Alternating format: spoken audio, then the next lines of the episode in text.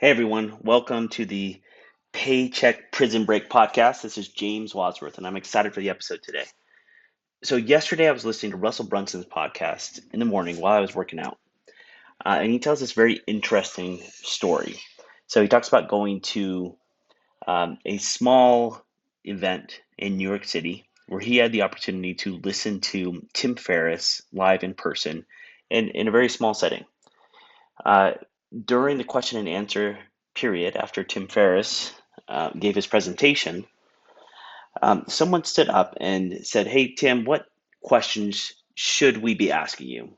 And Tim's response was, Well, why don't you ask me why I have never let a camera crew or any group uh, from media follow me around for an entire day?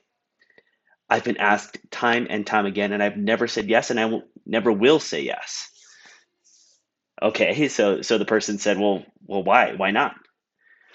And then Tim goes on to describe, according to Russell, Tim goes on to describe his day. He says, "Well, typically I, I wake up, I move a little bit slowly, I meditate for a few minutes, I will exercise a little bit, I read a few things uh, after eating." um, drink some, you know, ha- have a snack here here and there, drink, uh, you know, have some coffee, and I'm just relaxed and reading. And, and basically, for most of the day, it looks like I'm getting little to nothing done. And uh, you know, Russell found this interesting, and I did as well. Like, what? That's not at all what I imagined Tim Ferriss's day to be like. But the point here is what Tim said next. And he said something along the lines of, rather than just getting up and uh, you know creating my to-do list and then going down one by one to knock things off that list i prefer to sit and think deeply first about what one thing is going to make the biggest difference. The biggest difference in my business in my life in a relationship or whatever it is i'm focused on at the moment. And i wait until i identify that one thing and then i do only that. I focus on that very different approach to productivity. Uh, uh, so I, I like that. I found that story to be very intriguing. And I tried to apply it to myself yesterday. So, yesterday, uh, I did have the full day. I am um, taking a little bit of PTO for my full time job right now. So, I had the full day to think about what is the what is the thing that I need to do to really make progress on uh, this project here, this this goal of freeing myself from dependence on the biweekly paycheck. And if you've listened to the first three episodes, you know that the the way that I am focused on doing that, the how, is through online direct marketing, specifically selling information products or courses.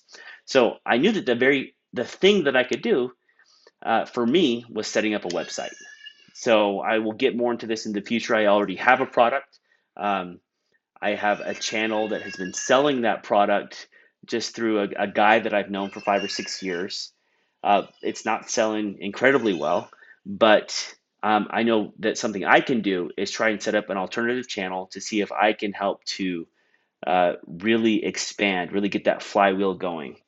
So when it comes down to it, I knew that I, you know, I needed to throw everything else onto the back burner and focus on building my website. So that's what I tried to do yesterday, and I ran into a big, uh, a big roadblock, a big obstacle. So for the entire day, basically, I could not access uh, WordPress to actually start building my website.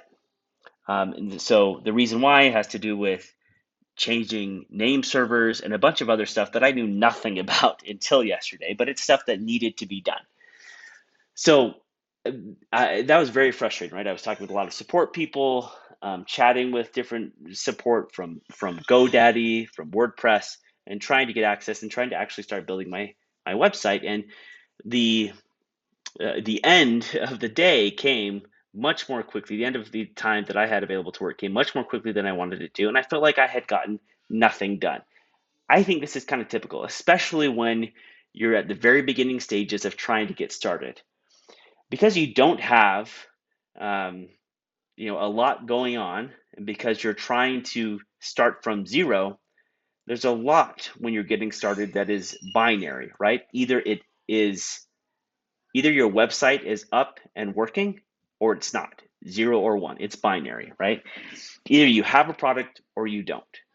Either you uh, have made a sale or you haven't. There's a lot of stuff at the very beginning that is binary. And I think it's the nature of working on binary stuff that uh, it can really be challenging because you can work on it for a long time before you're able to flip that switch from zero to one.